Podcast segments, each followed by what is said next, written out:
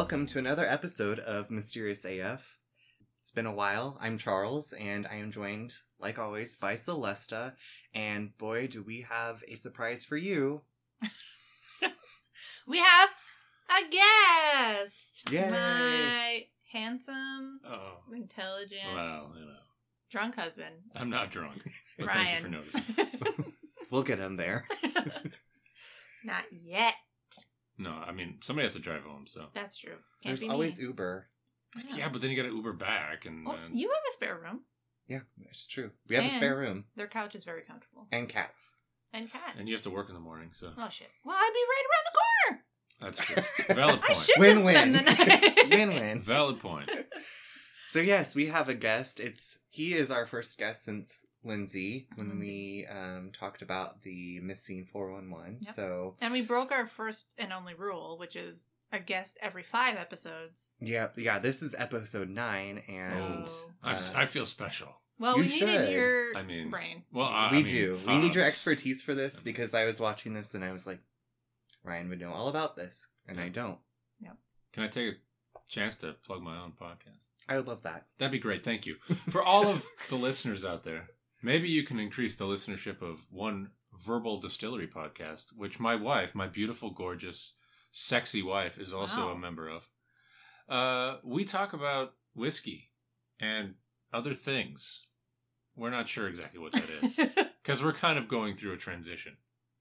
Who doesn't like whiskey? I mean, some people don't, but learn to like it. Learn to like it. You can learn to like anything, like my grandma says. Smart. Very smart. So yeah, Verbal Distillery, go check them out. They're awesome. Ryan and Celeste do it with their friend Joe, and they have a weird story or a weird occurrence they talk about, and they review the whiskey, so then you know which whiskeys to buy or not buy, or if you trust us. Yeah. Trust them. They're part of the Kansas City Whiskey Society. Yep. Correct. And I've been to a couple of the whiskey parties. Great times. Yeah. and you and Nate were on. Yeah, Nate and I have been on 2 times as guests, you're right. And had a blast, and would love to guest again. Yeah, you should. Absolutely. So tonight, or today, whenever you're listening to this, we are discussing the documentary Deep Web, which was released in 2015. It was actually suggested for me on Hulu after we watched American Ghost Hunter. Oh.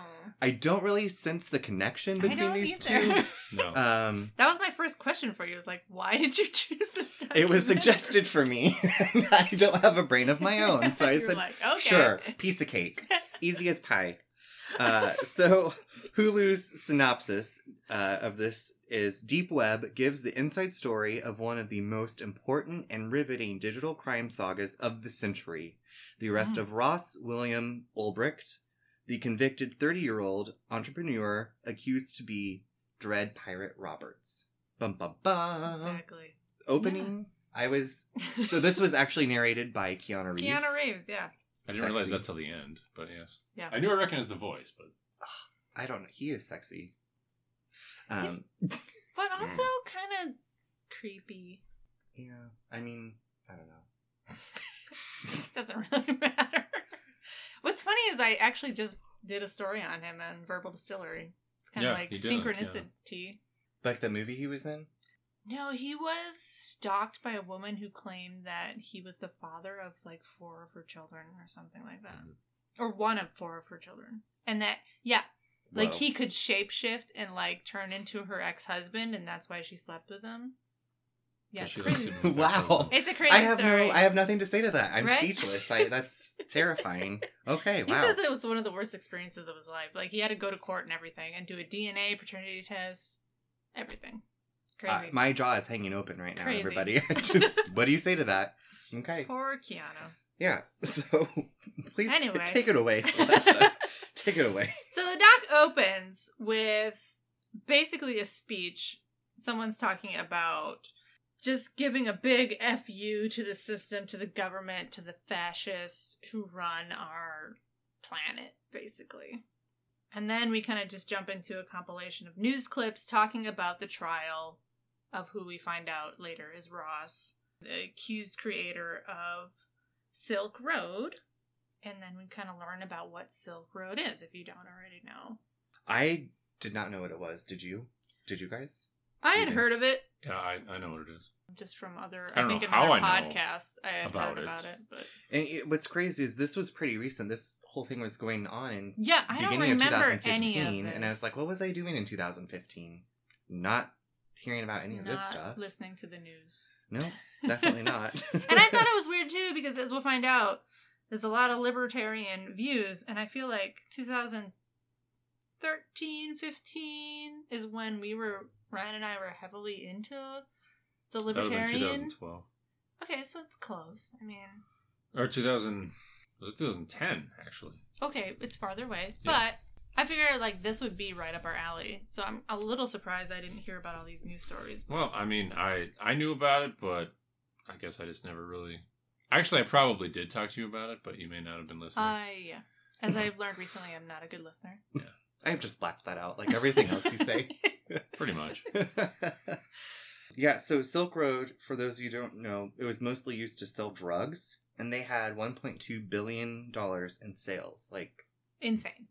Crazy. Mm-hmm. Crazy, crazy. I did not realize that you could, like, how would you trust that site? Like, I hope this drug isn't going to kill me. I mean, I guess if you're going online to buy drugs, you're maybe at a point where you're like, well, who cares what happens? Yeah, we'll kind of talk about that later, too. Yeah, they mentioned it.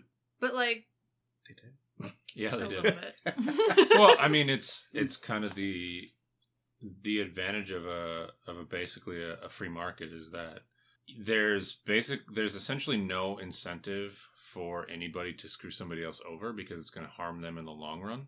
Yeah, and they mentioned that they went through all the whole reviews and basically building up their credibility, and with something that is underground, especially like that, and is taboo, you really don't know. I mean, sure, you don't know what might happen to you, but you also, if you're a buyer, but you also don't know what might happen to you if you're a seller. So it's kind of a checks and balances system in that market system where if you screw somebody over, you're probably going to get screwed over even more. Yeah. So there's not really an advantage to do that. Plus, if you have the source of something like, I don't know, Molly, LSD, or shrooms. I'm not really on my drug lingo. But, you know, all the drugs. You wouldn't want to screw somebody over. You'd want to keep selling to people. Right. So you'd actually want to do well. You want a customer. And there's probably also pretty good competition because there's no bounds on what you're doing. So you got to sell the best Molly. I guess it's good I'm not a drug dealer because I was like, I'd be cutting my cocaine with some, like, confectionery sugar, powdered sugar or something. They wouldn't know. Oh, they would. They'd find out, though, and then you would be... Well, I would have made my money and then moved on by that time. And then what would you've done? Be a stripper. Oh. You've always got that to fall back on. Yep. They then go in, like Keanu tells us about where to find the Silk Road, basically. Talks about the Deep Web, which I think most people have heard about.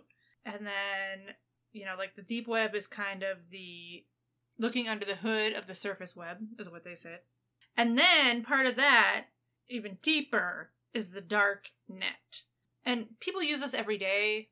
We just don't hear about it. But it's, you know, all the encrypted stuff, all your password protected stuff, all your information that you don't want getting out. That's where it's hidden, where you can't just find it on a regular internet search.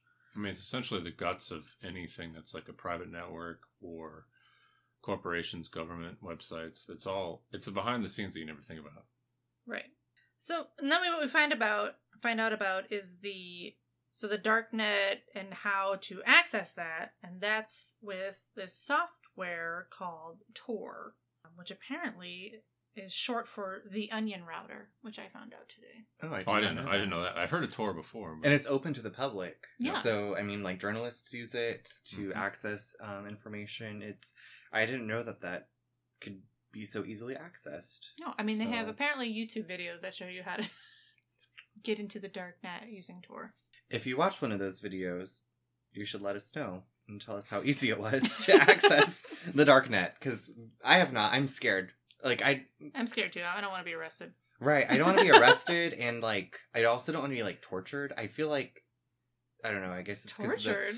It's those scary movies where people get on the dark net and there's like this group of killers that like targets people, and I'm not normally afraid of people killing me or like killers, but internet killers just kind of creep me out. Yeah, the randomness of it all. Because I mean, when I was a kid, we used to go on AOL at my friend's house. My parents wouldn't let me. And we would chat with people and give them our friend's house phone number, and these people would call us. And we were 12, talking to complete strangers about... Those were the days. Yeah. Nobody cared. I'm still alive, clearly. I'm not missing any fingers or toes, and did not... as far as I know, my friend didn't get murdered, but... I mean... We've lost touch. I don't know. We've lost touch. It's possible. He might be in a well in a basement somewhere, but... Sorry. Sorry, Ryan. His name is Ryan, too. Oh, geez. I have a lot of people I know named Ryan. That's crazy. That scares me. In the summer of 2011, an ad pops up on the darknet for something called the Silk Road, which is an exchange place for goods, mostly drugs. And I love that they specifically mentioned free and fast shipping. I was that's important. Sold. Give me all the drugs. I will do anything if it has free shipping. You have to pay for them, though. They're not free.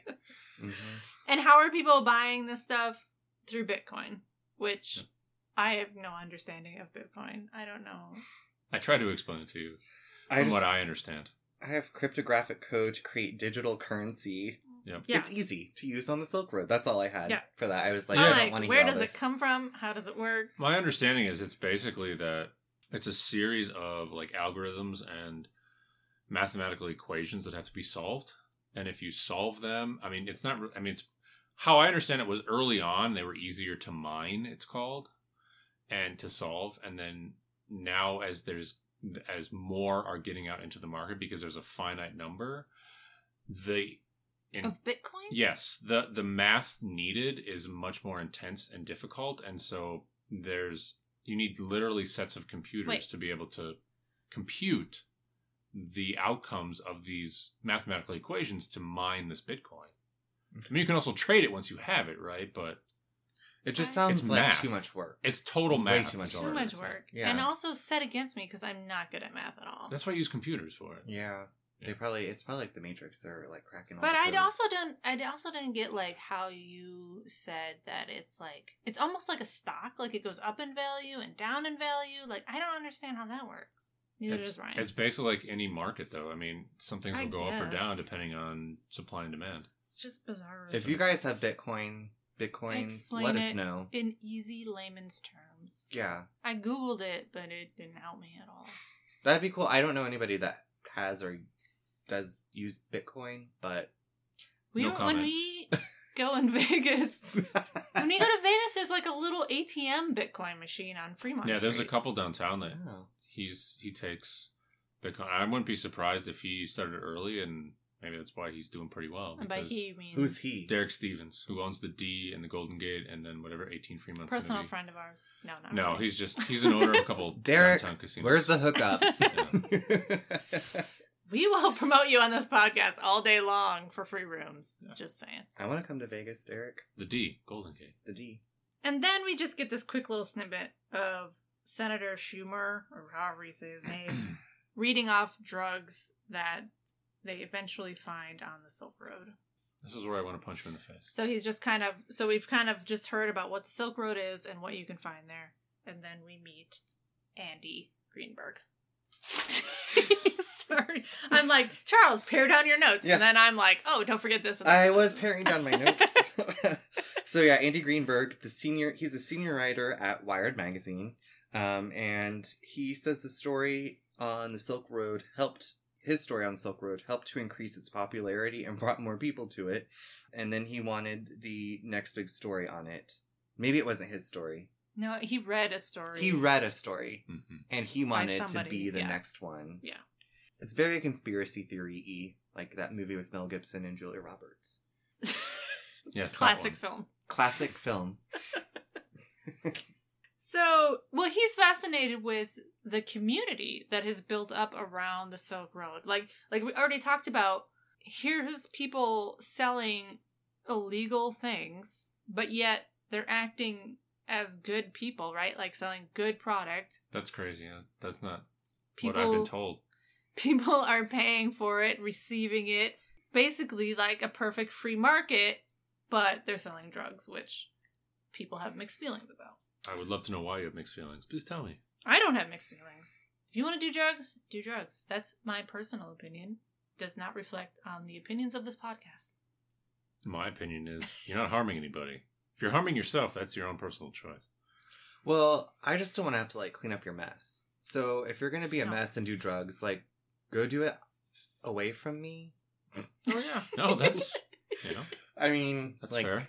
Don't pass out somewhere I'm going to be walking. But also, right, like, that's your choice. Well, I guess if someone passed out on the street, that's not your choice. But, like, you don't have to hang around with these people if they do drugs. Maybe this is difficult for me because I gave the graduation speech for my DARE program.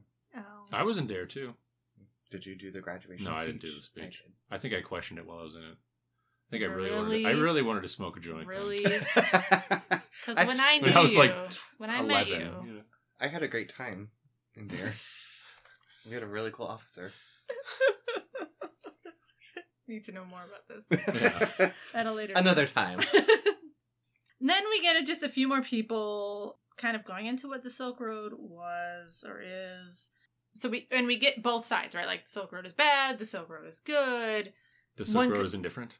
Indifferent. One says, like, it was created to make an important political statement. Like, hey, let's have an actual free market where the government isn't controlling every aspect of our lives.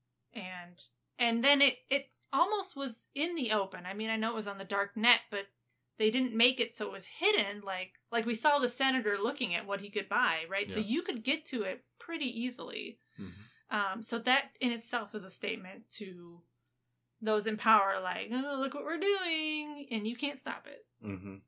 Yeah, it was like they were mocking them. Yeah. They were. I mean, in a way they are, because part of the reason those in power, it's a threat to their control. It's a threat to them and their power, and it's, at the end of the day, they also probably have to think we're not getting any tax money from this. Yeah, basically. So we're not making money on this. We're not in control of any of this. We have no hands in it. This bothers us. So then we get to meet Vendor X, very creative name, part of the Silk Road, and his or her face is in shadow. It's a digitally altered voice, but to me the profile is feminine. The lashes, oh, really? The lashes were just eyelashes were out of control. Hmm. I didn't look close enough. And maybe they are fake lashes. Maybe. We don't know. I just had a quote that this person, Vendor X, felt like the forums on the Silk Road were a better community than they've seen in real life. Yeah. They felt like more of a sense, I guess, of belonging and connecting with people than anything they've experienced in real life, which I guess is probably true for some people. It's also kind of sad to me. Yeah. Like, I don't know what their life was like, but... Well, I mean, it depends on... I mean, just think about Facebook, right? And, like, trolls and blah, blah, blah, blah, blah. Maybe you didn't have that on the Silk Road. You had people there for a purpose and, mm-hmm. you know, and they were just straightforward and doing what they did. And you didn't have to mess with all the drama of all the other shit in the world. And I would argue that actually without rules, you actually have a natural law that takes over. And that oftentimes is going to be more beneficial and allow for a more conducive environment of free exchange of goods and ideas and services than having the world around us that's so much about rules and law. Yeah. Anarchy. After the first year of Silk Road, an admin steps up and is like, hey, I need to give myself a name. And he calls himself the Dread Pirate Roberts, which we already talked about, which is from The Princess Bride. And if you remember from The Princess Bride, because we've all seen it, and if you haven't, stop what you're doing right now. I haven't. What? I've seen parts of it. I just have not. Oh my god! Watched the whole thing without falling asleep. Well, I guess we'll come back to this podcast in a little bit after we watch this movie. I'm sorry. I know. I also haven't seen all of Dirty Dancing. Oh, I knew that was the worst movie.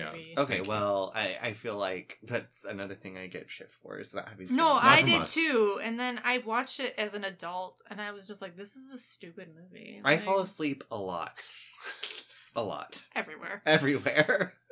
So, yeah, so much wine, narcolepsy. Yeah, that's it. Yeah, that must be it. Well, okay, in this movie, Wesley comes back from being at sea, and he claims to be the Dread Pirate Roberts. But the Dread Pirate Roberts been at sea forever, so the love of his life... Buttercup, thank you. Mm-hmm. Hasn't seen the movie, but knows Buttercup. Yeah. Is like, how could you be the Dread Pirate Roberts? Well, it turns out Dread Pirate Roberts is just the name that gets passed down from pirate to pirate. And in this case, from user to user. Yeah, user to user of the Silk Road. This pirate was constantly posting manifestos and love letters to his or her users. So they were very engaging with the community, and the people in the Silk Road came to revere the Dread Pirate Roberts. Yeah. He posted a lot of libertarian views. Or she. A lot of, what's the economics component to this? Austrian. Yeah, like Mises and Hayek a little bit. Mises. Can you explain a little bit about that? So Austrian economics is different than Keynesian economics, which is what we've been under basically forever and what a lot of governments and economic systems are. Keynesian deals with basically having central planners that try to predict everything, and they actually want to have things like inflation and monetary control and all of these things. Whereas Austrian is far more free and open markets, and oftentimes wanting to have something backing a currency, so silver, gold, precious metals, other than just the good faith and trust of a government. And I can tell that I'm boring you, so that's probably enough. No, that was good. Okay. That's why you're here. Yes, thank you. Professor is here to profess. The doctor is in. Yes. Charles, he's mine, just so you know. Yeah. There was no doubt. You guys arrived together. So, Andy Greenberg, the Wired guy, decides he really wants to talk to DPR, or Dead Pirate Roberts. Dread Pirate Roberts. Not dead. Hopefully he's not dead yet. We'll find out later. Still going. And finally, after 8 months of, like, conversing with him and kind of threatening to interview somebody from another drug-selling site. Atlantis. Yeah. There's multiple Silk Road style sites, areas. Yeah. So he finally agrees. Greenberg doesn't get any personal information out of him, obviously. Like, why would you give up any of that? But he does get, some questions in. Yeah, Dread Pirate Roberts just tells Andy that the original idea was to combine Bitcoin and Tor for a marketplace. And Dread Pirate Roberts was not the first administrator of the Silk Road. Or the creator, basically. Right. Mm-hmm. Yeah. And he says DPR is not the only one keeping the Silk Road running. And they can't sell child porn or, like, have hitmen or weapons or stolen items. They didn't want anything that harmed another person. Right. Yep.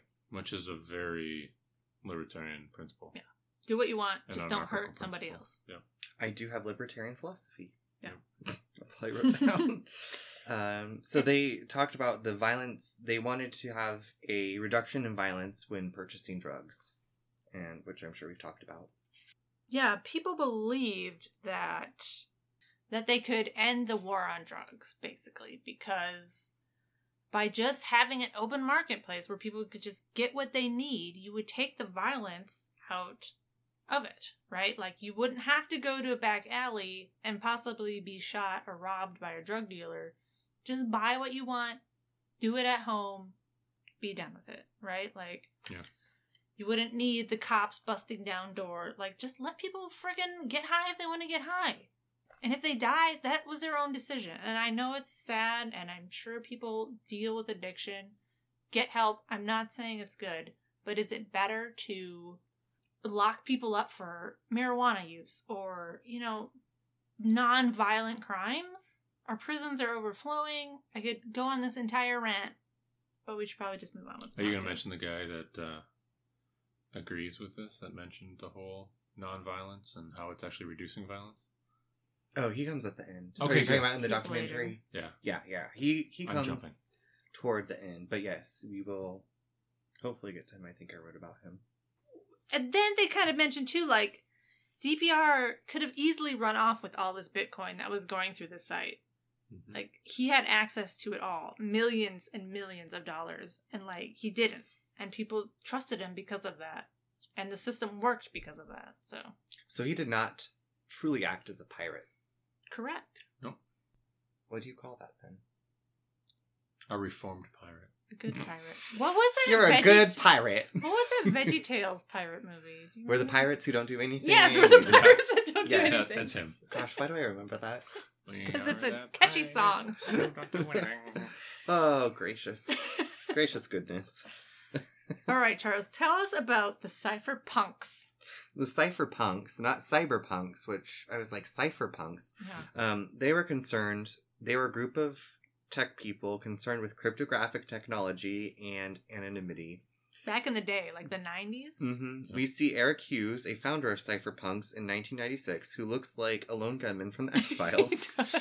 One of the quotes I had from him was that they want access to everything. And I was like, who's they? I'm assuming he meant the government. Oh, yeah. Correct.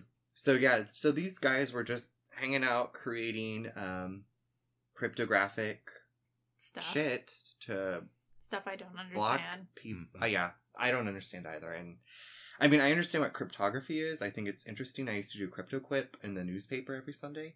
Huh. You guys ever do those? Nope. Yeah. It's all right. Never did. We're not super nerds, Charles. I mean, come on. Oh, boy. Just getting called out. It's fine. It's fine. Well. But they are nerds, but they're freaking smart. Like, yeah. Envious. I'm very nerds envious. Nerds are smart. That's the point of us. Not all times. Smart. Not all times. What? Example? Okay, so you could be nerdy and super into Transformers. That's nerdy to me. Okay. Oh, okay. Okay, I disagree, there's different type of nerds. Okay. Yeah. Okay, so then what do you call that kind of nerd? Is that geeky? Comic nerd? Geeky is where... Yeah, geeky works. Okay, see, everybody's definition is different. We are being so offensive. We love you all. We are clearly nerdy. However you identify. It's fun. Yeah. Yes. Whatever tribe you feel comfortable in. Be yourself. Be yourself and embrace it. It gets better. I don't think people say that anymore. Oh. But thanks. Wow. Is that offensive? I thought I was offensive. Well, is that offensive? I don't know. I think I just try to be offensive, so then it's different than... I mean, like, all walks of life. It gets... High school's hard. High school was not hard. It was. I had a blast in high school. I loved high school. High school sucked.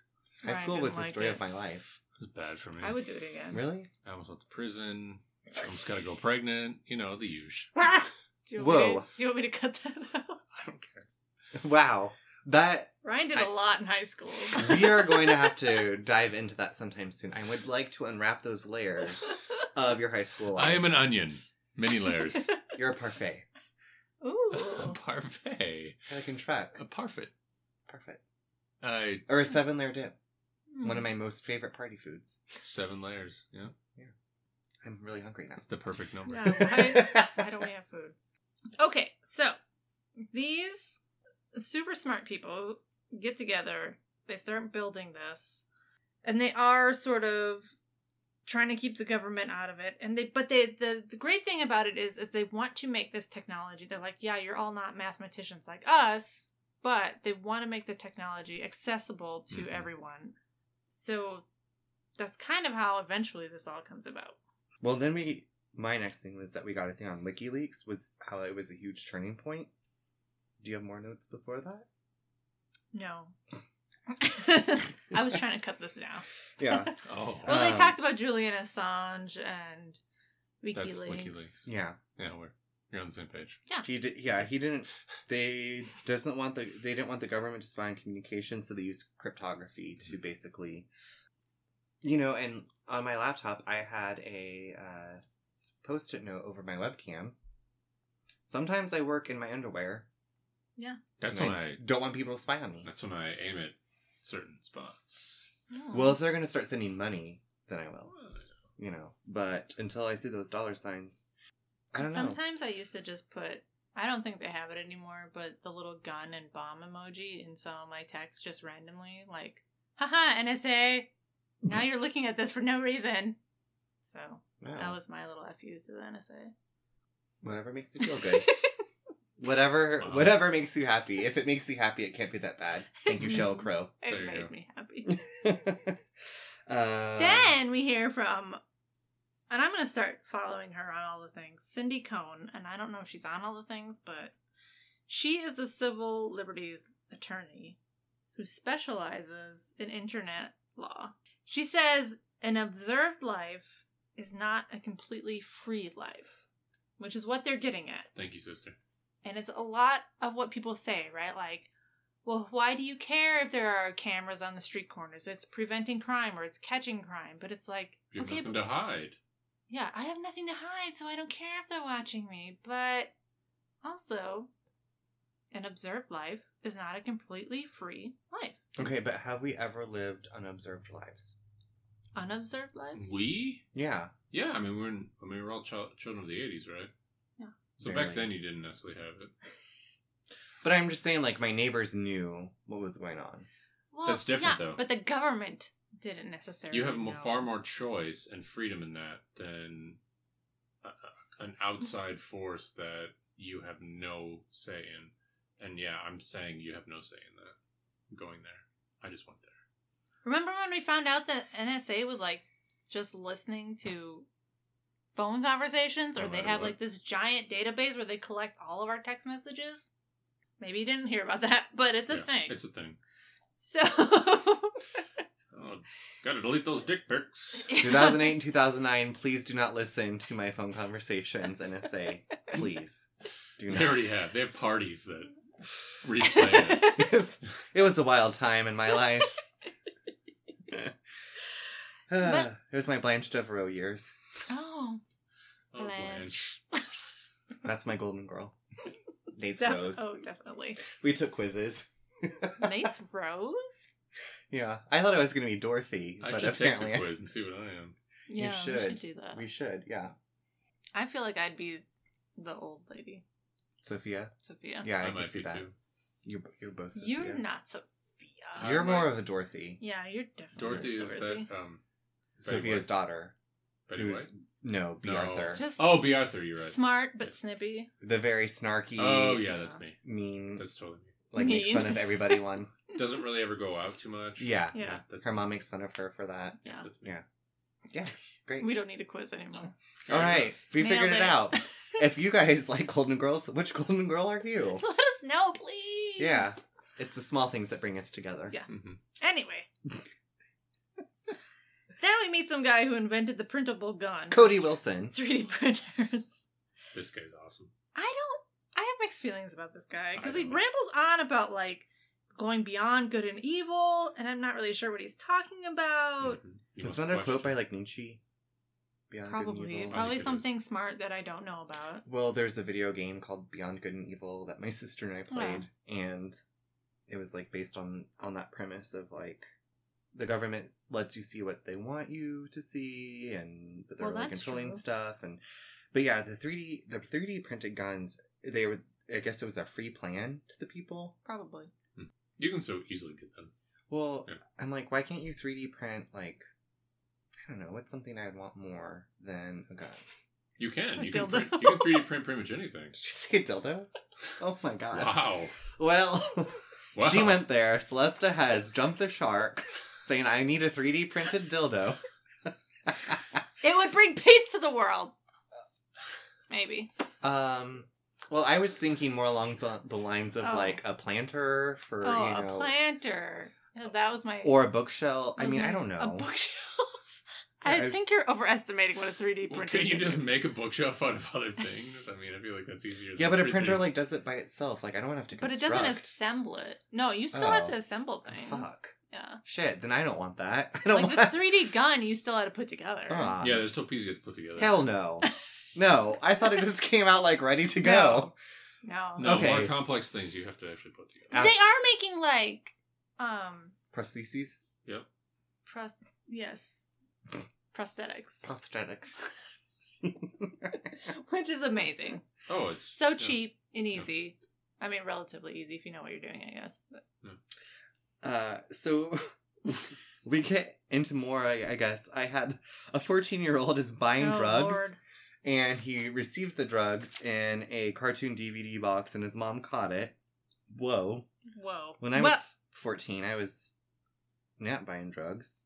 Good. Surprisingly. Most 14-year-olds well, you were in DARE, so. Well, this was a few years after DARE. Oh. And starting to rebel.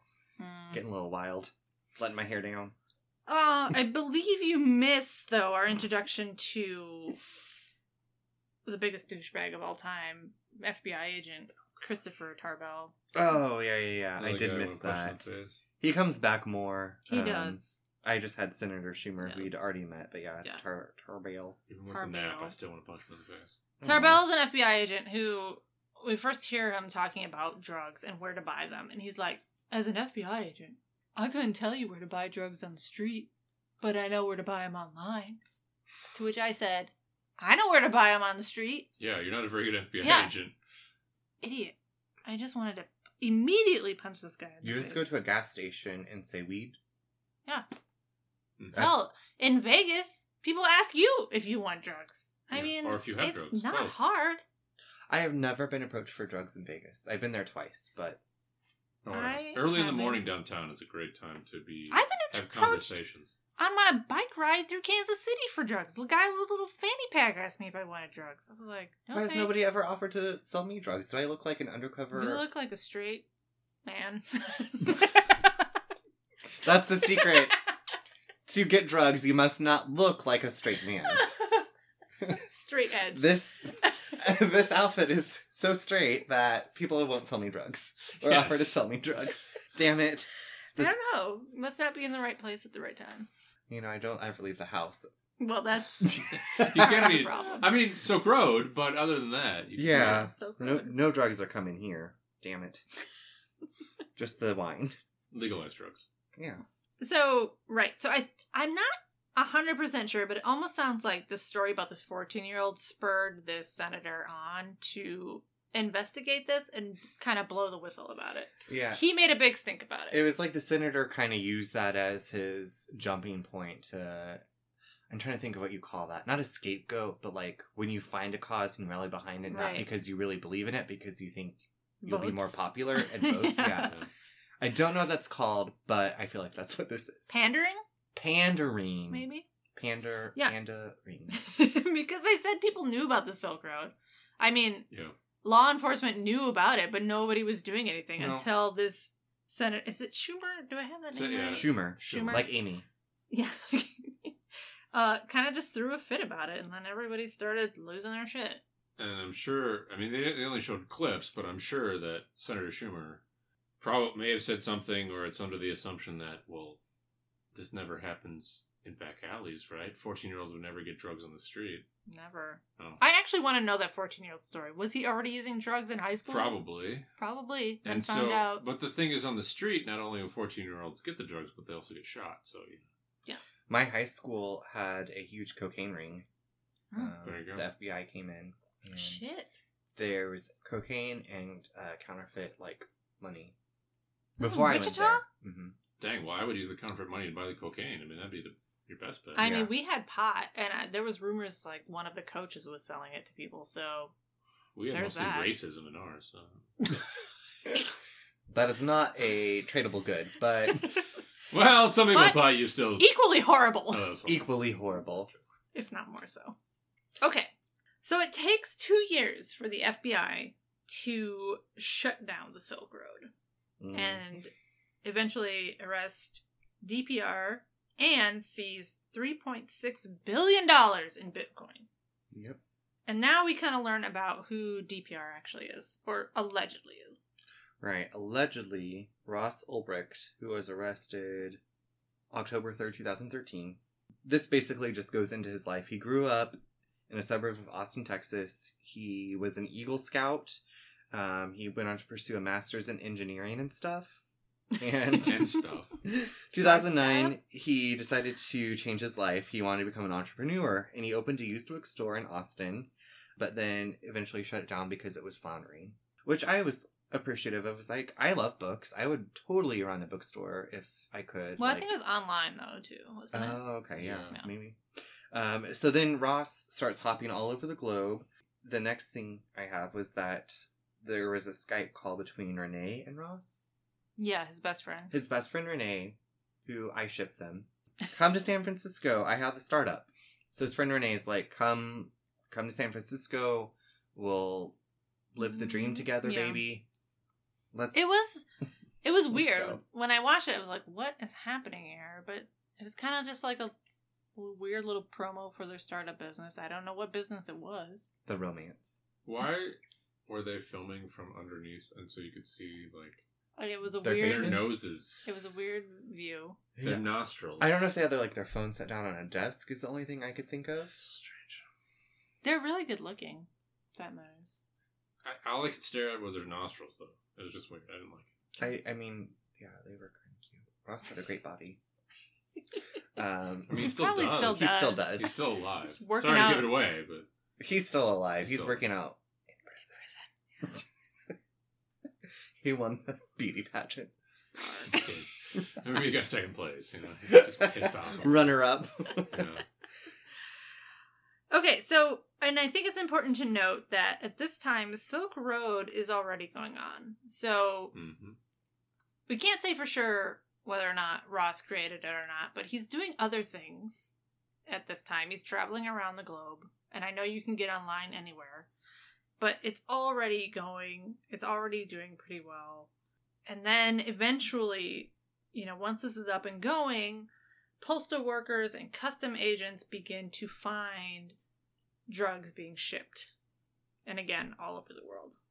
So now that this is happening, we're getting a lot of different law enforcement agencies looking into this, and the FBI begin to infiltrate the Silk Road with undercover agents. Yes, and they uncover one of the top administrators named Chronic Pain. He lived in Salt Lake City and was a 47-year-old family man. According to the FBI, I guess, they said that DPR wanted Chronic Pain murdered. But there were actually... This was kind of confusing to me. I only watched this the one time. Me too. But there were no murders actually committed. Nope. Right. The FBI fakes murder photos to show to DPR, saying that, hey, yeah, so an FBI agent was undercover. DPR approached this undercover agent to have, allegedly, to ask him to first beat him up and then switched it to murder. So they faked these photos of this dead body, sent it to him, and then he also asked for another 5 people to be taken out or murdered. I don't know if they faked all of those. And then they later said, some of those names weren't even real, which leads to... So many questions. But at this point, the FBI is able to issue a warrant for the arrest of DPR because of the murder for hire. Mm-hmm. Allegedly, or allegations. Which doesn't even... So many things don't make sense. I know. There's a lot of things. And the biggest one for me is the fact that... And I'm not saying that everybody sticks to their principles always, but this guy seemed pretty freaking libertarian/anarchical, and... One of the major things in that philosophy is the non-aggression principle, the NAP. And what a lot of people say, too, they just couldn't believe that he had asked for the murder of these people. That's just not something you would do if you're really into this. Yeah, it went against everything that they knew about the Dread Pirate Roberts and his libertarian views. So it just didn't make sense to them. So June 2013, we're going back in time, learning about Ross. He moved in an apartment, gave his roommates a fake name. They found out about who he really was because of...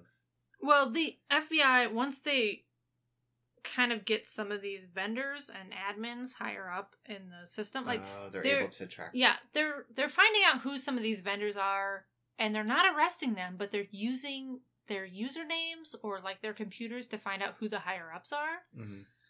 So eventually that's what leads them to Chronic Pain, and once they have Chronic Pain, they kind of have... Because he's an admin, so they have access to more of the Silk Road. Okay. And somehow they explain it. Watch the movie. They find out pretty quickly who Dread Pirate Roberts is. They get his name. They get Ross's name. And they find out where he's living. Who's the current Dread Pirate Roberts. Right. And yes, so they intercept a package he's getting full of fake IDs for like all these different states and whatnot. And they go and talk to him about it, but they don't arrest him because they want to watch him some more and gain some more evidence. They're just going to stalk him. Yeah, and he wisely gives them nothing. Yeah, smart. He doesn't admit to anything. He says he doesn't know anything about it. Yeah, so I, just quick side note, this whole thing reminded me of Nate's old roommates. When Nate and I first got together, he moved in with a guy he met on Craigslist. Smart. This guy told him he was starting up an online business. Then this guy kind of disappeared. Then a woman moved into their house with him. Then they would be gone for months. Then Rent-A-Center or somebody came by and was like, we are here to get the furniture. And it was like, what are you talking about? So his roommates had bought furniture and were trying to sell it on Craigslist while starting up this business. I don't know. It was like, that's what you get for finding a roommate on Craigslist, honey. Wow. Mm-hmm. That's what you get. But I don't know. It was just... He wasn't murdered. That's good. He's still alive. I'm married to him, so yeah, he's still going. But are you sure Nate is who he says he is? Oh. Well, I've met his family and seen his childhood photos. I feel like that's a lot to fake. Yeah, that's a giant conspiracy. Yeah, I'm not that crazy yet. Okay. I need more wine. Well. I'm just throwing it out there. I'm going to shine bright like a diamond. So then the big bombshell here, maybe not a big bombshell, but the FBI will eventually gain a copy of Silk Road's server, which is located outside of the United States in... Germany. No. Iceland? Netherlands? Yeah, it was Iceland. Iceland. Really? Yeah, it was Iceland. Fiddlesticks. Did you watch this movie? I had found the server in Germany and somewhere else. I don't know where I got Germany both, from. But I mean, but I did hear the Iceland later, yeah. So just hold on to that little bit of information, because it will come back. Yeah. In 2013, like Charles already mentioned, they do arrest Ross while he's logged into the Silk Road at a library. He doesn't have time to encrypt his laptop, so they are able to get in, and they also arrest 8 other admins to the site. He was only on Silk Road. He wasn't looking at porn, so, you know. Yeah. That's what you do when you go to the library. Yes. Yeah, as I found out, thank you very much, in the last couple weeks. Pervy McPerverson. Eesh. Long story short. I tattled on him. The family raises over $1 million for Ross's bail. With help from outside sources, obviously. Yeah, obviously. But bail would be denied.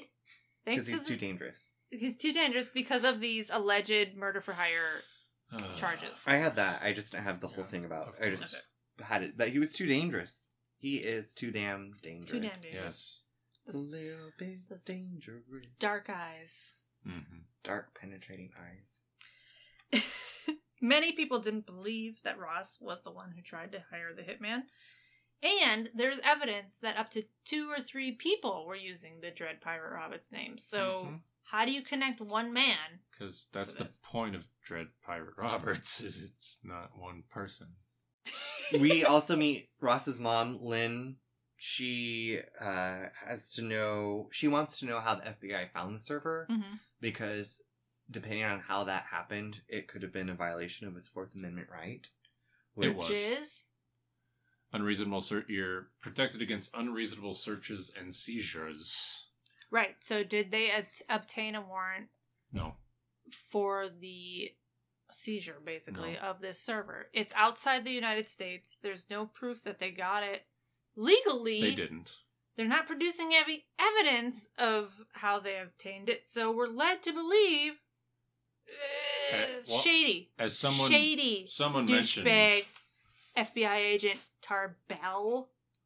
As somebody mentioned in the film, I don't remember who it was, but they concluded, and I 100% agree, and it's not just the case here, it's the case across the board, is that the government plays by their own set of rules. They have the set of rules that they enact on everybody else, but then they don't play by it. So basically, if you set the rules, you can change the rules. Well, yeah, but apparently. The conclusion was basically, if somebody else did this, they would prosecute them for what the government did. But the government did it was fine. Yeah.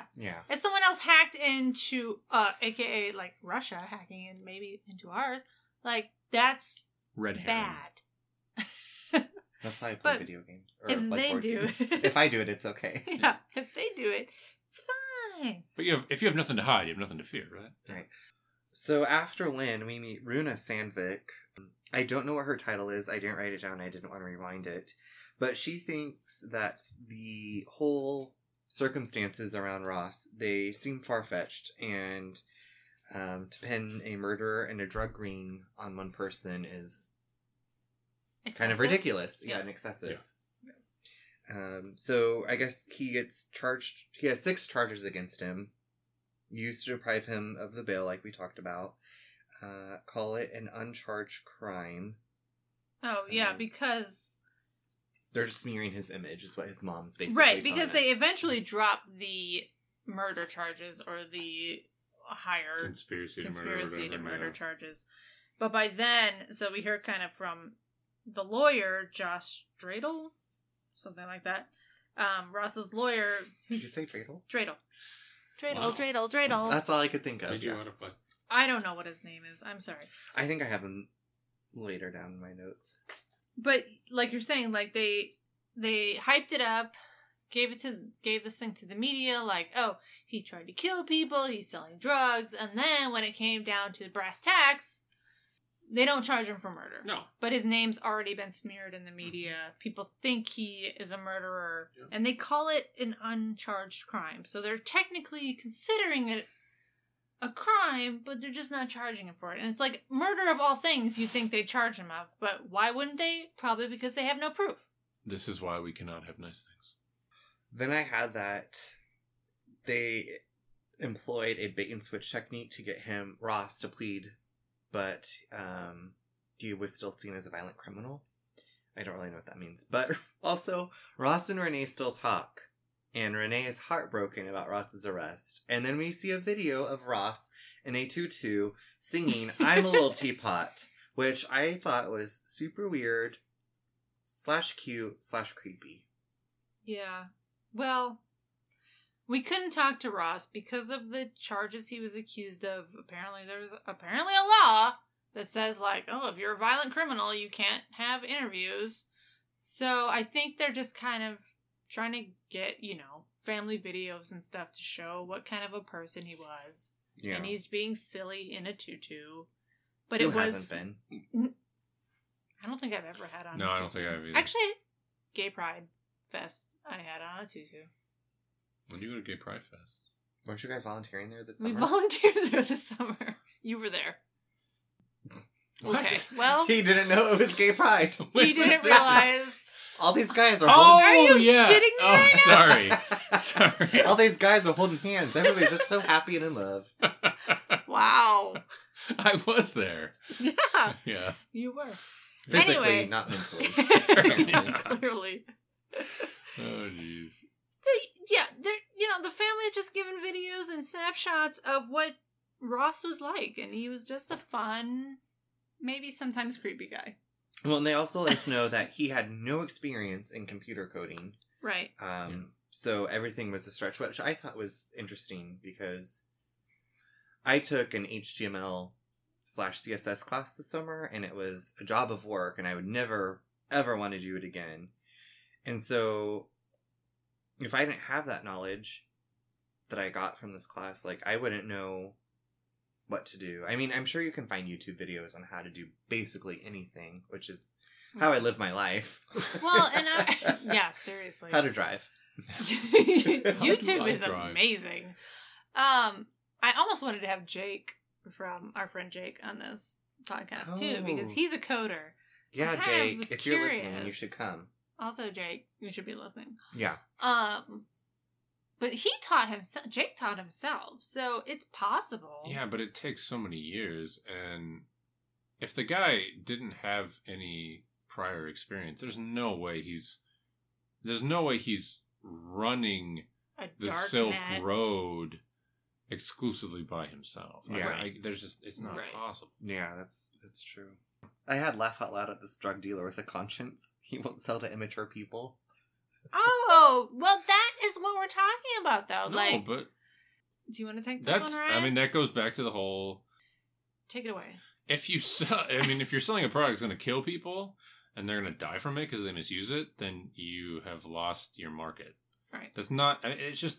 free market incentives work. They really do work. And this is a situation where it definitely works, where a lot of these people, the vast, vast majority of these people realized they want to stay in business. They might also probably use product themselves, so they... if they are a good seller, they can be a good buyer, and it's essentially the underground eBay. I mean, it's the same thing on eBay. Yes, there's more rules, but still, you don't want to screw somebody over because the odds are you're done. Like, you're not going to be able to sell your product anymore. And well, and that's basically that's basically what he said, and that was the mentality of sellers on Silk Road. It goes against that stereotype or that vision that I think you have of drug dealers, but not just even drug dealers, just those that are doing illegal, I'm air quoting, illegal things, right? That they're all horrible people. They're out to get you and kill you. But that's the absolute minority, actually, especially in a situation like this. The vast, vast, vast majority are not these weird people that are out to harm you or kill you whatsoever. That's not their intention. Just because you're doing something that's illegal doesn't necessarily mean that you're this horrible person. Sorry. I'll get off my soapbox. No, I have a question. Yes. If I was going to buy drugs, mm-hmm. I'm not immature, but I'm not the most mature person. But I'm like, hey, I want to experience this. I've never done it before. Would you sell this to me? Does it come with instructions? I want to know if, these came with instructions. I think in this situation, you could easily ask for that. I think. Yeah. Because you haven't... What if you're hey, I am dying of this disease, and I've always wanted to do this. Can you let me know how this works? I don't know. I just... would. Yeah, And the nice thing is, on a free market like this, you can ask those questions, and you have a body of data that tells you about how good these sellers and these buyers are. Whereas if you're trying to get drugs on the street, mm-hmm. who are you going to talk to begin with? And even if you talk to people, it's not like you're going to have this network. They're not going to want to talk to you. You're not going to have a network of people that say, oh yeah, Joe Schmo down there, he's really good, but Timmy down in the corner, you don't want to buy from. That's just not going to happen. Yeah. And also they might shoot you. Right. But online like this, when you're in this webbed market, like the Silk Road is, or was, still kind of around, you actually have transparency, which sounds so crazy, right? Because it's underground and all this, but you actually have real transparency. Mm-hmm. Yeah, and that's what people kept talking about, was just the community around this. And it was just because people, I don't even know how to explain it. They didn't have the fear or the pressure. Yeah, no. Exactly. And there's not an incentive to hurt people. To harm. Yeah. There really isn't. And it might sound crazy to people, but there really... It was almost like Breaking Bad. I have this amazing product... Breaking Bad got a little violent, though. Well, they didn't have the Silk Road. That's true. They were going face to face. They had to be underground, but above ground underground. Yeah. Anyway. Spoilers. Can you imagine Breaking Bad with Silk Road? It'd be so boring. Be like, I'm going to log in this morning, and I sold some. And the end of the episode.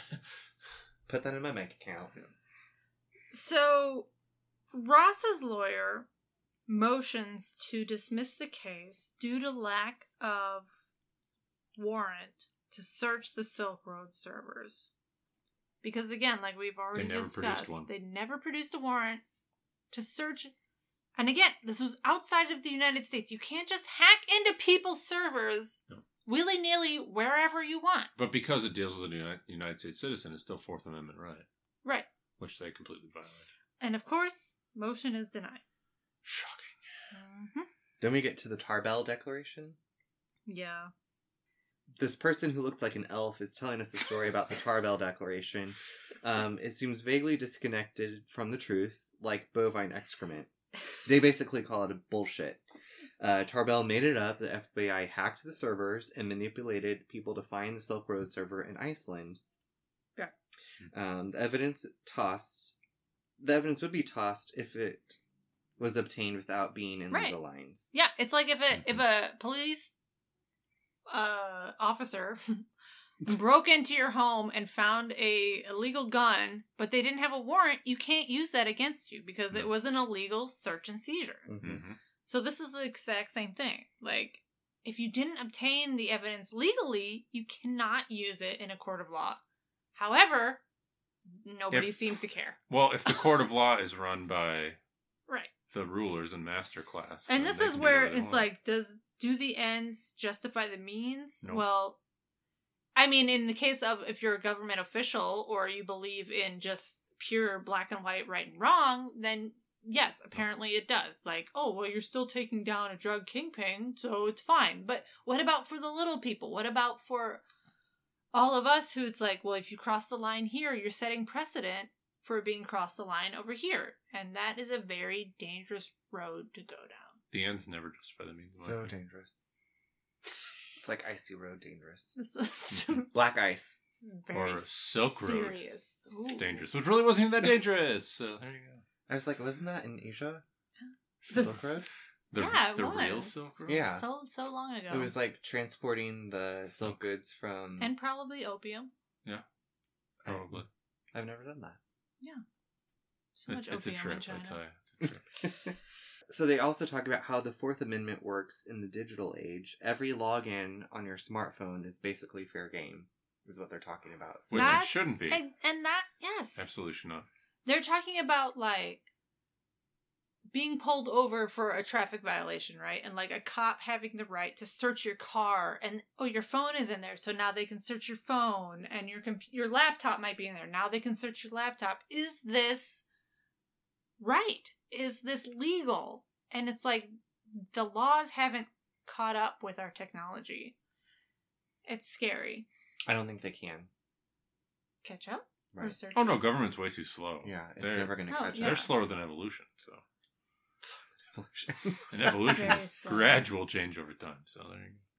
And then we talk about, we get back to his mom, and his mom is like advocating for him so hard. She's on a crusade. Yes, I love her, and she's educated herself so much about, you know, internet law and libertarianism too, which is funny. Libertarianism. I gotta say, if you're thinking about stuff, don't. Very general statement. Don't freaking wait until something like this happens to you or somebody in your family. Like, pursue knowledge. Pursue knowledge. No, but seriously, pursue things that are counter to what you think and what you believe in. Do not be afraid to encounter these various forms of knowledge and understanding that you do not need to be afraid of. Just because you entertain them doesn't mean that you necessarily agree with them. Yeah. Don't wait until your freaking kid is accused by the government of doing all this crap that, I'm sorry, he probably didn't do to change your life. Not gonna lie. Anyway, after all this shit has gone down, there was actually not a hamper to the drug sales. Silk Road 2.0 is up and running. There's a new Dread Pirate Roberts, still wanting the nonviolent drug trade. So, I mean, obviously, you can't keep these people down. And stats start appearing about how, actually, online drug sales are lowering the crime rate around drug sales. Imagine. Shocking. Now, I get to meet your favorite guy. We all do. Neil Franklin. He is the director of Law Enforcement Against Prohibition, and he's talking about families that were killed by drug dealers. He says drug prohibition was counterproductive to public safety. Mm-hmm. So when you go from a drug deal on the street corner to online, there's less shootings. What do you think? I had Celesta. WDYT. Deep question time. And now Ryan, since you're here. Sorry. I did this at the time when I was taking my notes. Ladies first. Ladies should always come first. Okay. Take note, Charles. All right. Both the gay man and the straight man laugh at that. And the woman suffers. I'll have more wine. I love this guy because he just tells it how it is. Because not only when you're doing back alley drug deals, you can get hurt, but do it in the back alley. I'm doing the back alley drug dealers in my back alley. Don't do that. No. Use protection. Definitely.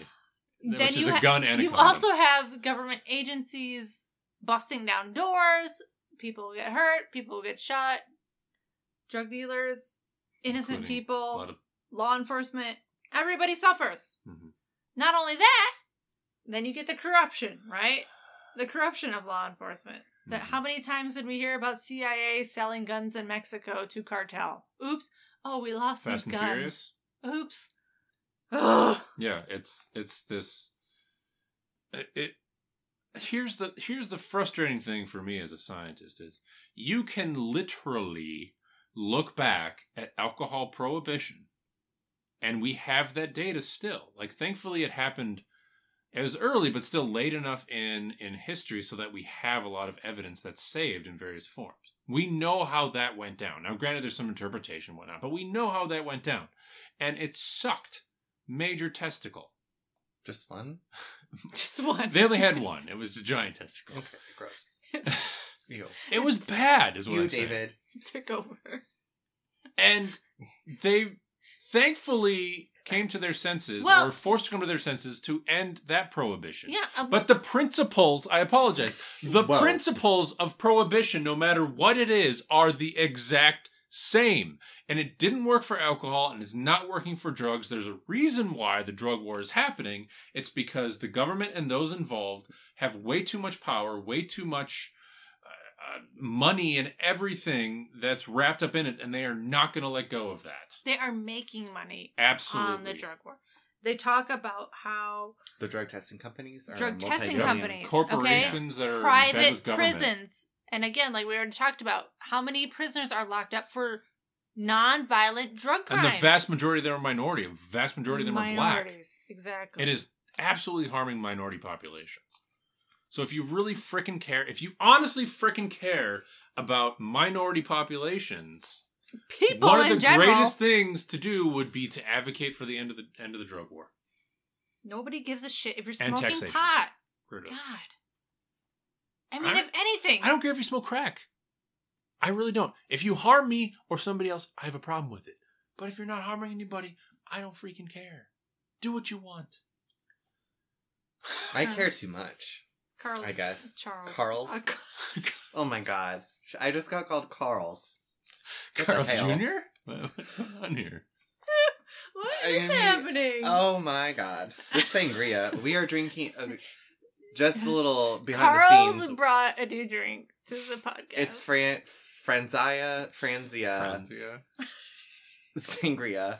Which I have never had before, but it's toward the end of summer. Just to let you know, this episode will be released way down the line. 2023. It'll be cold by this time. But we are celebrating the end of summer with this delicious, refreshing sangria, and boy, is it hitting the spot. Yeah. I'm having whiskey, but Ryan's drinking whiskey. I'm just not a wine person. I just really not. We're all doing crack. I had that too. No. And Molly, we got it off of Silk Road 3.0. My choice is Xanax. MDMA. Xanax? Mm-hmm. What's MDMA? It's a Madonna tour. MDMA. Oh, yeah, that's definitely not that. Anyway, she might have been on it too. Back to our story. Basically, job security is what the drug war is for a lot of law enforcement. Mm-hmm. Yeah, it's an existential threat to FBI agents if there's no more drug war. Yeah, like they don't have anything to fucking do, but they could be investigating the aliens. Mm-hmm. Hello. I think they already know about the aliens. They do. They could work with Mulder and Scully. Our heroes. Cheers to them. Yep. Then we hear finally from Ross's father, Kirk, who. Yeah, that was weird that he wasn't in. Well, he's busy trying to just he's running their business. Yeah, true. Run their business, which also we should rent a condo from them in Costa Rica. Sounds amazing. Yeah, I know it does. He's saying again, the media, which is bought by corporations. If you haven't already listened to our episode 3, Unacknowledged, please do, because but alternative sources, fake news. Everything we hear and see is already predetermined by somebody else. So just go out there and get messy. And find out the truth for yourself. Right. That's the biggest piece of advice I can give to you. While also not being harmful to people. Or yourself. Exactly. Love yourself. You are now libertarian, Charles. Did you even know? Mm-mm. Yeah. Welcome. There you go. Does this mean I can do drugs now? Sure. Yes. Why not? Definitely. But don't force other people to do it. Do this damn drug. Don't rob people to get it. Nope. Do no harm. All right. So he kind of gives us an update on Ross. He's doing well and well as can be expected in prison. He's not being violent there.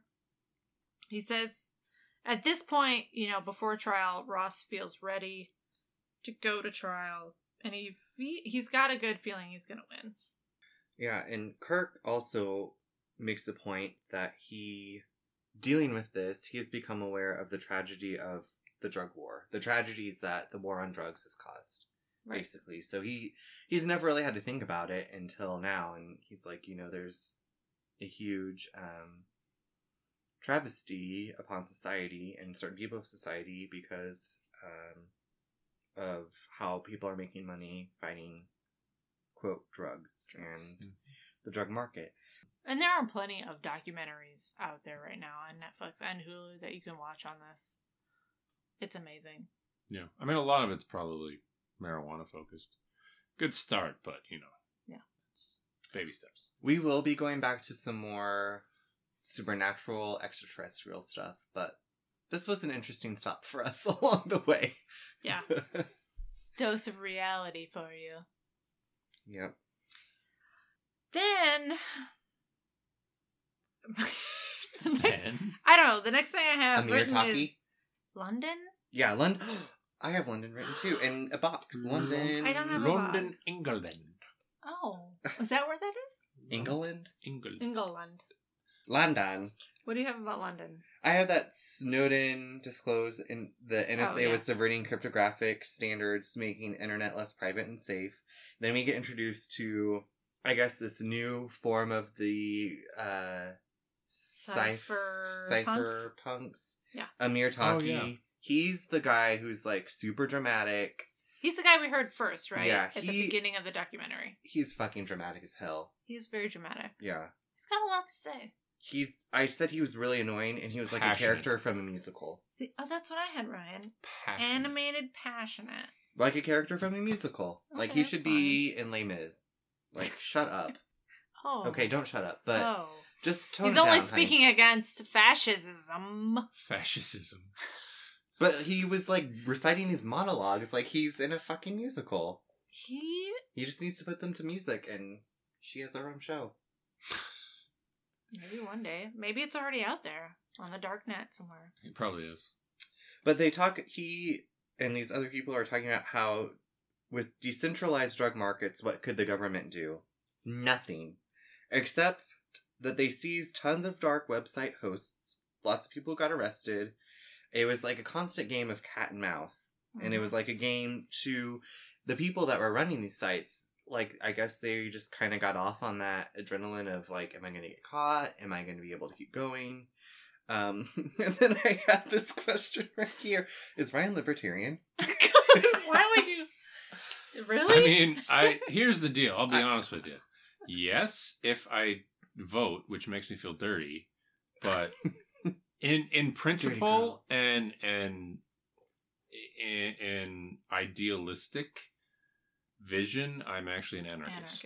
Yeah. Okay, so can you briefly describe anarchist? Because to me, it seems violent, I guess, from shows that I've seen. Well, that's what they want you to think, obviously. Yeah. No, anarchy is simply without rulers. Okay. There's still natural rule. Some people say it's without rule, but it's really not. There's going to be natural... There's always natural rule that happens. So even like in the Silk Road, which is essentially libertarian/anarchical, there's still the natural law that happens. That's why you probably don't want to screw somebody over, right? Mm-hmm.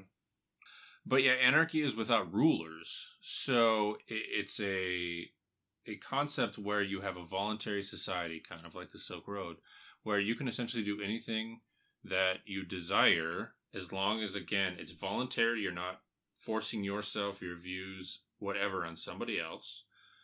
If you choose to harm yourself, that's fine. If you choose to be in a group where everybody voluntarily chooses to do something crazy and ridiculous in your mind and somebody else's mind, that's fine. Mm-hmm. They can do whatever they want. It simply means that you don't have this power structure of a centralized government, essentially, that's that's dictating and mandating laws and rules over you. Okay. Is what it is. Here's the thing, and I'm drunk, and I'm going to try not to ramble. People get caught up on their own feelings or on their own right and wrongs, right? Like, yeah, and then they want to project them on everybody else. And they want to project it. You hit the nail on the head when you speak of it's that projecting whatever you feel is right and I'm just saying right or moral onto somebody else, and that is not how we should be living.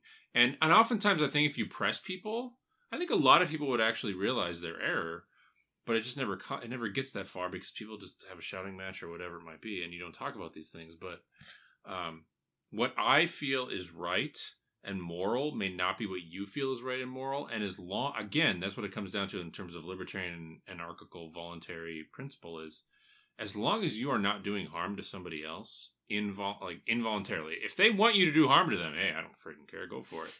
But if you're have a safe word non-voluntarily doing harm to somebody, that's where you cross the line. But as long as you're not doing that, who freaking cares what you want to do on your own time with other people voluntarily? Even if I think it's the dumbest thing or the stupidest thing or the immoralist thing ever, that's fine. And I was just going to say, like, and as a democracy, people think, like, oh, well, we have the power of voting and blah, blah, blah, blah. But I want you to think about, like, force. It's still force and it's majority rules. Yeah. So if your political opponent, like, let's say Senator Schumer, right? Like, he stirred up all this stuff about the Silk Road, and we kind of all agreed that it was probably just propaganda and for votes. Law is not morality, and the majority ruling is not morality. And you can't, if you enforce morality, what good is it? Like, just because you threaten people life imprisonment because they're not being good people, quote unquote, as you think they are, does that make them better people? Like, they're just not murdering people because it's against the law? I mean, it doesn't... No, it doesn't make anybody a good person. Well, you shouldn't murder anybody. You shouldn't. I mean, that's an extreme example. But, like, they should want to be good people because they should want to be good people. Like, you know what I'm getting at, don't you? Well, some of you probably do. The concept, too, like, it's the same reason of policing the world. Like, you bring this concept of democracy, which I'm air quoting because democracy isn't all that great, personally, to the world through war. It's like war is peace. It's 1984 right. Again. So it's like we're gonna. I love to bring this up too. It's like we're gonna show you that killing people is wrong by killing you in this way, by and invading your country, and that's not how things should work. No, sadly, that's how things work, but they shouldn't work that way. You're both just like turn to look at me Charles, creepily. Well, what is your response? Yes. Choose your words wisely. Don't aggress against us. You can justify almost anything, regardless of politics, but you can also use religion and your beliefs to police people and bend things to your own way, and you can use that to justify your prejudice or how you can discriminate against people. Definitely. Okay, so the trial begins. The prosecution argues that it can keep its witnesses secret. Yeah. Mm-hmm. This was infuriating because Ross might have them killed because of those, you know, uncharged charges or crimes that he's been accused of. And this is not how the court system works. So the defense doesn't get a list of witnesses that the prosecution is going to call forward, so they can't prepare anything, which is BS. And so is this a fair trial even, you know, starting, is it going into it? It was completely rigged. Mm-hmm. Just like the Miss Sarah Rose American Teen Princess pageant. You're going to be rigged to die. And then, yes, Ross's letter. So Ross wrote a statement just basically saying that he is trying to stay positive, and he thinks it's important to be positive. He's up against an adversary, a difficult adversary, and that it would be easy to think it's hopeless, but it's not hopeless. And he said, I'll never give up hope of being free again. So that was very positive, because at this point I've been like, whose bitch am I going to be in prison? Like, you know, which clan am I going to go to? How am I going to win this beauty pageant? I've seen a couple of seasons of Orange is the New Black. Like, I know how these things work. No, I don't. I have no idea. But he was very positive. And then we get to... Well, and they had filed for an extension and everything to... There was new evidence. Yeah. So he, once they got that extension and reviewed the evidence, they were very positive about going into trial. Yeah. So then we get to, I guess, the trial. The trial, yeah. And someone was surprised that this was taken to trial. Maybe it was Greenberg, the writer from Wired. He was surprised that Ross went to trial instead of taking a plea deal. Ross basically says, or their statement was that he did create the Silk Road, but he was framed by whoever was impersonating the Dread Pirate Roberts at the time. So that was his defense strategy, was to admit to creating it. But like we said earlier, there were multiple people working as Dread Pirate Roberts. Right. And Greenberg says that this corroborates with his interview.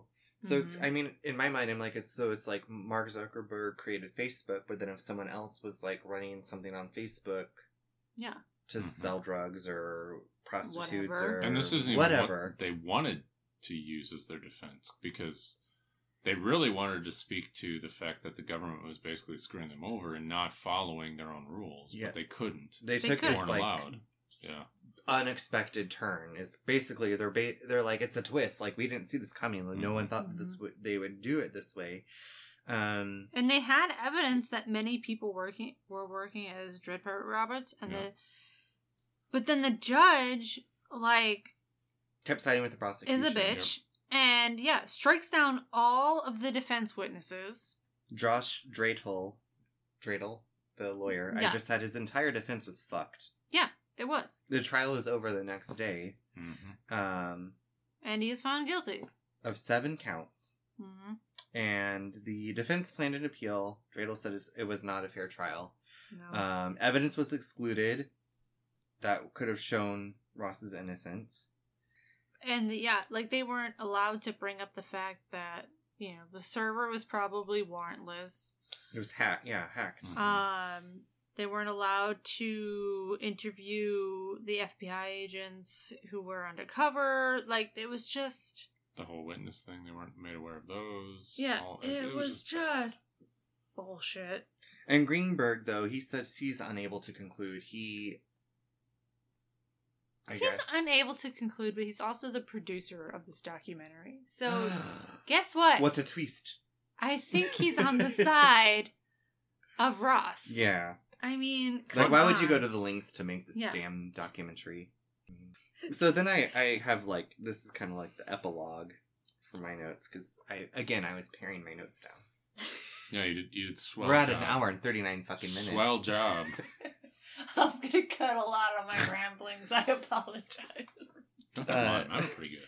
Yeah, I'll leave yours. Yours were to point for once. Thank you. Oh. So March 5th, 2015.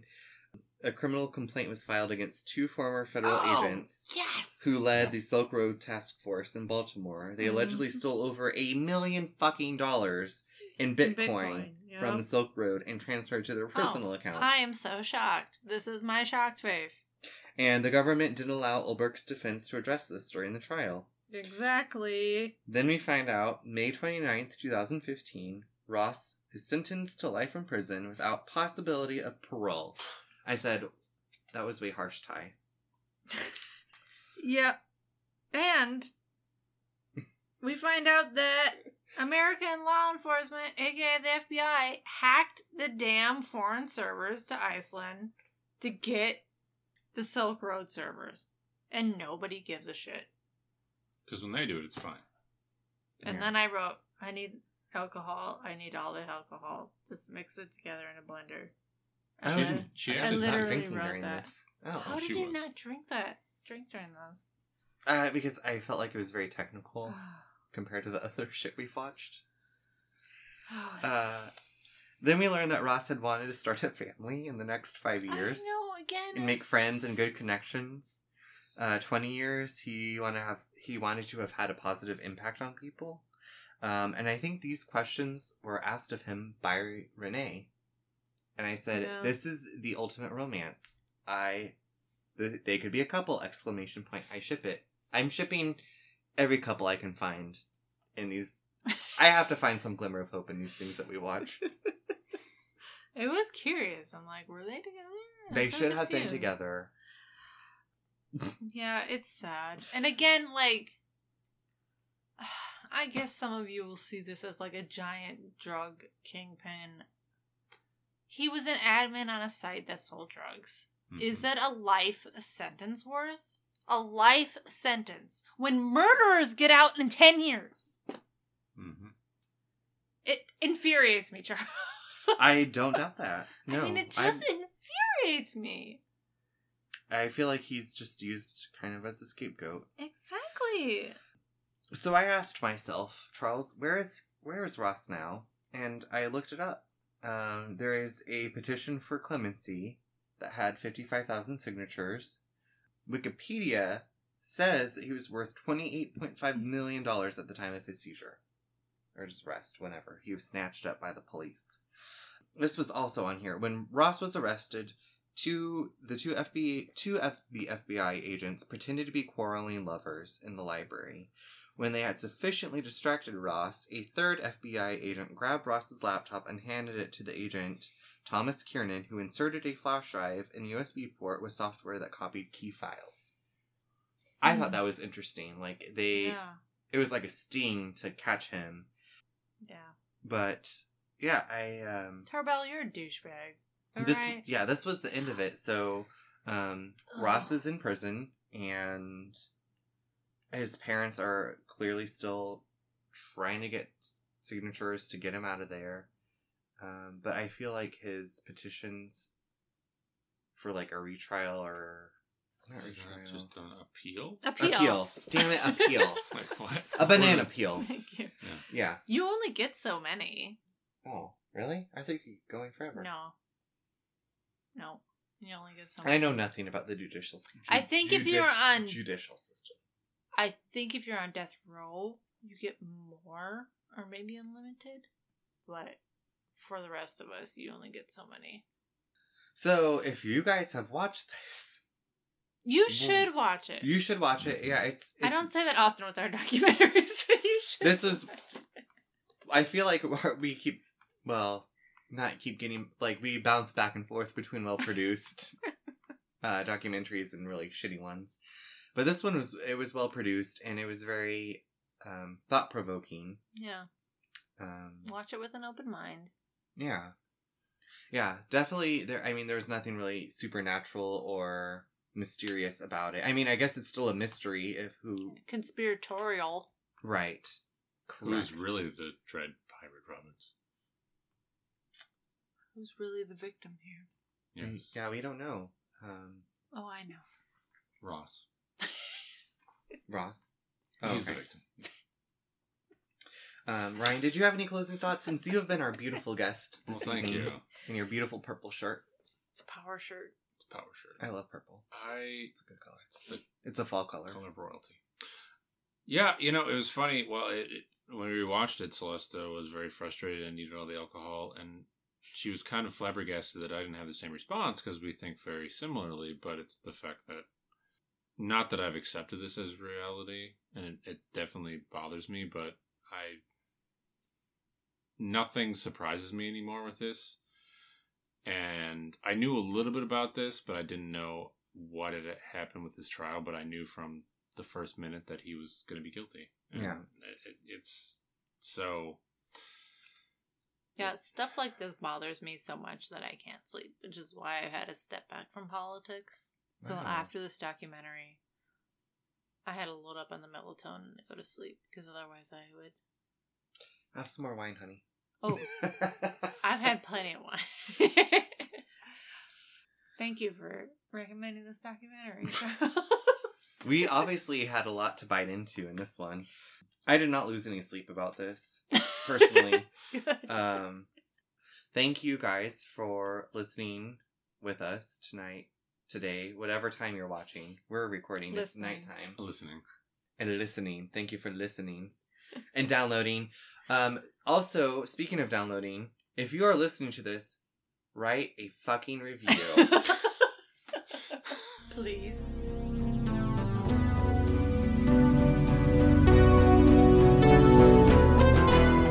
Stay mysterious. Bye.